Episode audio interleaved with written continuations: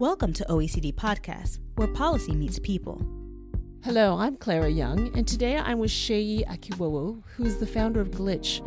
Its tagline is Fix the Glitch to End Online Abuse. So thanks for joining us, Seyi. Thanks for having me. There are many forces at work splintering the digital public sphere. Automated bots flood the internet with disinformation, creating confusion. Online abuse like trolling, doxing, and swatting is another way of shutting down civil dialogue. Cyberbullying has become a big problem. It is driving people off social media platforms and sometimes out of public life. Seyi, I use the words trolling, doxing, and swatting in my intro. Can you explain what those are? Sure. Um, so, trolling is just the nuisance, reoccurring, persistent um, harassment of somebody, and actually that can ex- ex- extend and expand to mob style trolling. So you can be trolled across all your social media platforms YouTube, Twitter, Facebook, Instagram at the same time. And that can actually be down to what is called t- targeted trolling. So um, your account, a screenshot of a tweet that you've said, the the um, the word feminism or um, a video of something you've said would be put up on this forum. Very little words is used um, a lot of it is in code or emojis, and it means hundreds and hundreds of people are being whipped up and trained to troll um, this person whose post or account it is that they're referring to. So trolling in itself has a life of its own. And then doxing is a slang term for documents, which is actually putting online someone's personal information. And actually, you said, tend to see that quite a bit in um, domestic violence cases. You see that happening quite a bit with young people because they don't realise they're doxing. And actually, there was a really famous case of this last year, the hashtag Plane Bae story, when there was a plus size woman who's quite well known on Instagram and Twitter. She asked to move plane seats on the plane so she could sit next to her partner. And it turns out the two strangers that were now sitting next to each other. Um, they were talking, flirting, kind of very, very long story short. You can follow the, the hashtag. Um, uh, the plus size uh, influ- Instagram influencer was documenting what was happening, taking screenshots, taking photos. Um, of what was going on, um, didn't once put the person that the the, the people's uh, face uh, made made or make it public. Um, but uh, when they when she said the person the, the, the woman involved in the story said that she didn't want the public exposure she didn't want people to know who she was um, the instagram influencer said that she respected that but actually she said to her followers i'm sure that you guys can work out who she is if you wanted to. So basically given permission to her followers thousands and thousands hundreds and thousands of followers to find out who this woman was. They did and they found out where she worked. She, they found out like her family members. And she and this woman had to get a lawyer had to get a lawyer to put out a public statement because she had now been doxxed. They had found her personal instagram account called her a slut.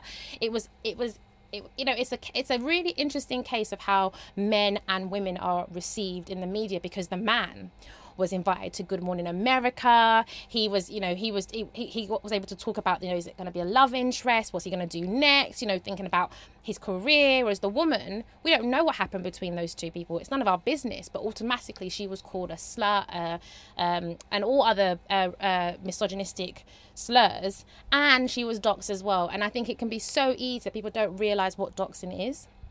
What's what's swatting? And swatting tends to be an issue that happens in the kind of gaming world, um, where you've got young people who might be playing a, a video game, for example, and uh, somebody loses, they don't like it, and they call the FBI or the um, uh, the equivalent in, in, in, in another country and say that this person's a terrorist or have or has firearms or has made a made a threat, and then the SWAT team, which is where it comes from, um, would go in and would, would would search the house and would put them in uh, under investigation. And actually, that was a huge and it still was a huge issue in America. Was discussed a little bit in the in, in Australia. Hasn't really been discussed here, but who knows? There's not. We actually don't have here, being the UK, we don't have. Um, uh, that good enough data, I think, or monitoring of these nuisance calls, but potentially it could be down to swatting. So you started Glitch in 2017. Why was that? Uh, I started Glitch because I faced online abuse of a magnitude that I was never aware of, and I was really, really frustrated with the response from social media companies, um, the fact that police teams were under resourced and didn't have the proper training, and that there didn't seem to be a holistic law or international framework on this topic. And so I ended up becoming this campaigner, and then lo and behold, like this month we're celebrating Glitch's two two year uh, birthday um, because we've now decided there's a there's a there's a gap in the market, if you like, to provide advocacy and uh, raise awareness about online abuse, but also deliver training and education around how to how to stay safe online, how to be a digital citizen, but also how to lobby um, social media companies to do a lot more on their platforms and provide that duty of care they owe to their users. About uh, lobbying um, social media platforms, um, I think it was in 2016 that some platforms like Facebook and Twitter agreed to a code of conduct in removing offensive material. Can you tell me about more about this? I think um, it's great that there's been a lot of words said about code of conduct and acting in a more holistic manner. In the UK, we've yet to really see that. Um, we've yet I don't really think it's about new policies because actually Twitter's policy around hateful content, around hate speech, um, and Facebook's con- uh, uh, code of conduct are actually pretty decent. I mean, there's always room for improvement. What we're seeing here is not the is the lack of enforcement of it. What we're seeing here is the lack of transparency around moderators, the lack of transparency around how quickly they take down content.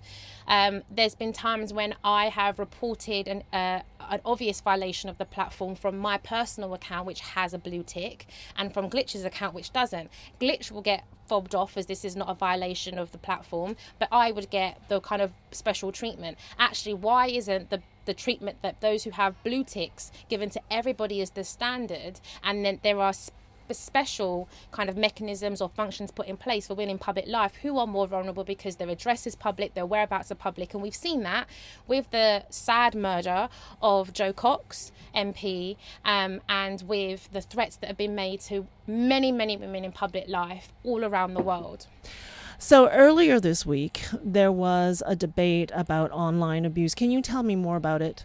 Yeah, so on Monday, as, as a response to Katie Price, who is a well known celebrity here in the UK, her son Harvey um, has a disability, and the amount of abuse that Harvey receives um, or that will appear on Katie's social media but on, but to Harvey is disgusting and is awful. And so, for, for, for two years, Katie and her family have been campaigning for uh, there to be one law that makes it very clear what online abuse is, and it also takes into account intersectionality of identities because disability is always forgotten.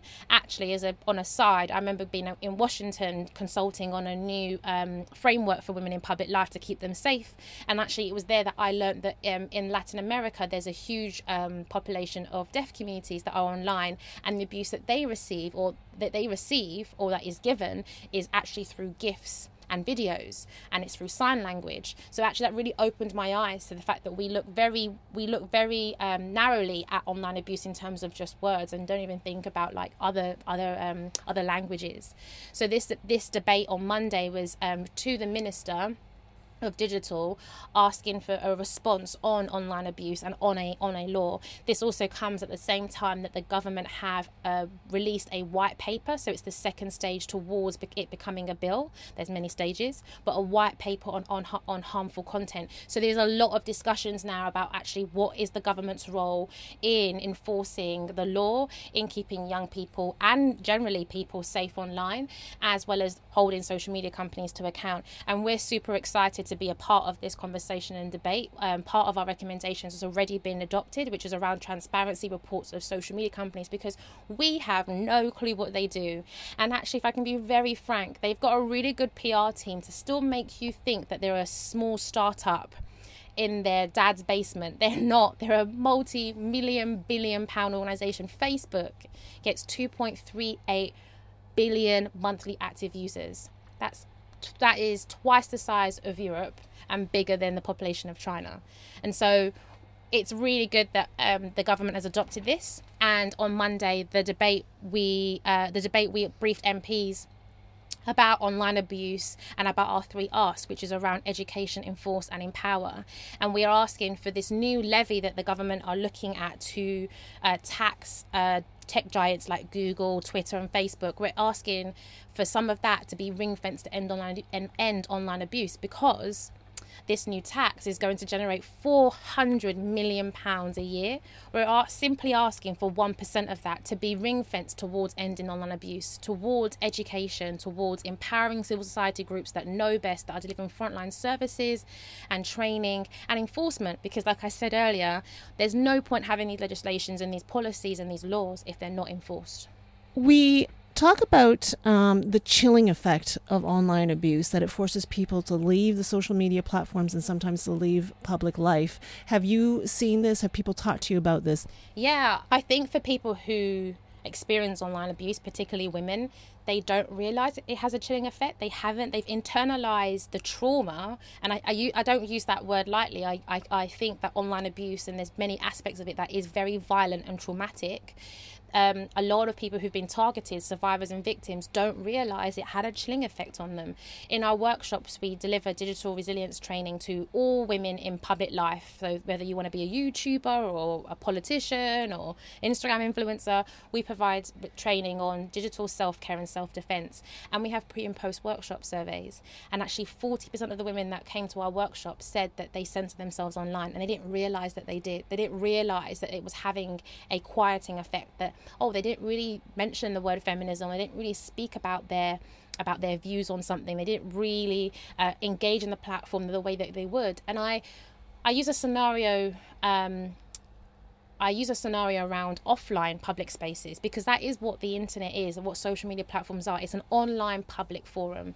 It's not a website. It's actually where we're now having debate, where we're now holding politicians to account, where policies are being discussed online. I use a scenario around if I was walking to work down a busy Oxford Oxford Street, everyone knows Oxford Street, going to work, and I was catcalled, harassed, or even worse, sexually assaulted, would you tell me, as the woman that was targeted, that was a, that is a victim, to no longer walk down Oxford Street to go to work? And that's exactly what we say to women when we say ignore it, block it, turn your platform private. We're actually blaming women for the behaviors of other people.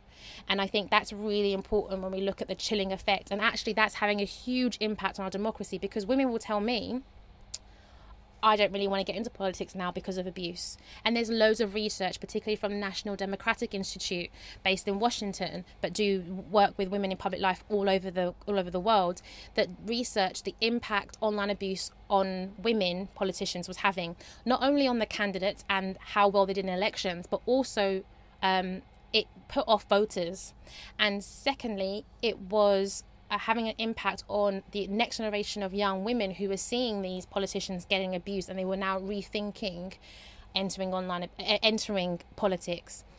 And there's loads of exit surveys. There's one done um, in a, by an organization in Canada. Um, there's exit surveys or interviews, sorry, done with uh, former politicians, and they all say if I knew the online abuse that I was going to receive, I probably wouldn't have stood. Um, on a personal level, what is the impact of online abuse on a person? What do you hear? So, not only does it have a chilling effect, again, Amnesty's research through the Toxic Twitter report, um, which we were part of, um, and I was a part of with my case, um, showed there was a psychological impact that women were facing anxiety and fear, and that they were changing the way they use the platforms. And we are also seeing the impact in young people as well. We're seeing the increase of young people self harming or taking their lives.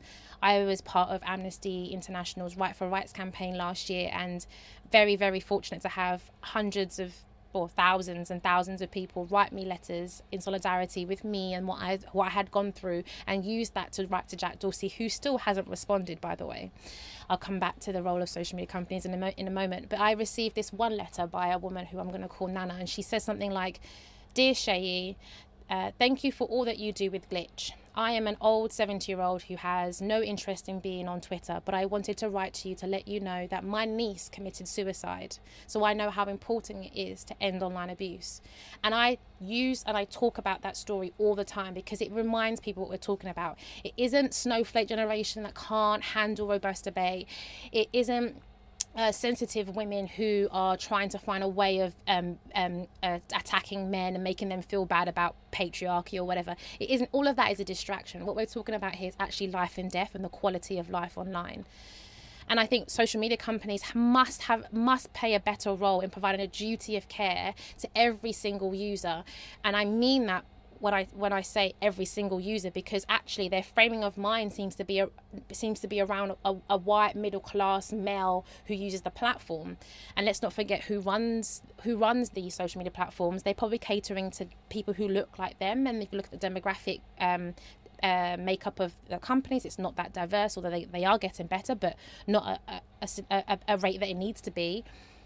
They aren't intersectional. They aren't looking at where black women will face colorism they're not looking at where um, trans communities would face dead naming. They're not looking at the fact that um, uh, the, the, the use of videos and the use of memes, they're not keeping up with what is obviously targeted, um, organized harassment. And if we do not wake up to the fact that this is it, we are going to allow online abuse to get worse, our platforms and online public spaces to become more toxic, and it will mean that we'll see a generation of people that will not enter or engage in the online public space. Thank you very much, Seyi. Thank you for having me. And thank you for listening to OECD Podcasts. To find out more about Glitch, go to fixtheglitch.org and have a look at OECD's Going Digital site. Thank you for listening to OECD Podcasts. To listen to more OECD podcasts, you can find us on Spotify, iTunes, Google Podcasts, and SoundCloud.com slash OECD.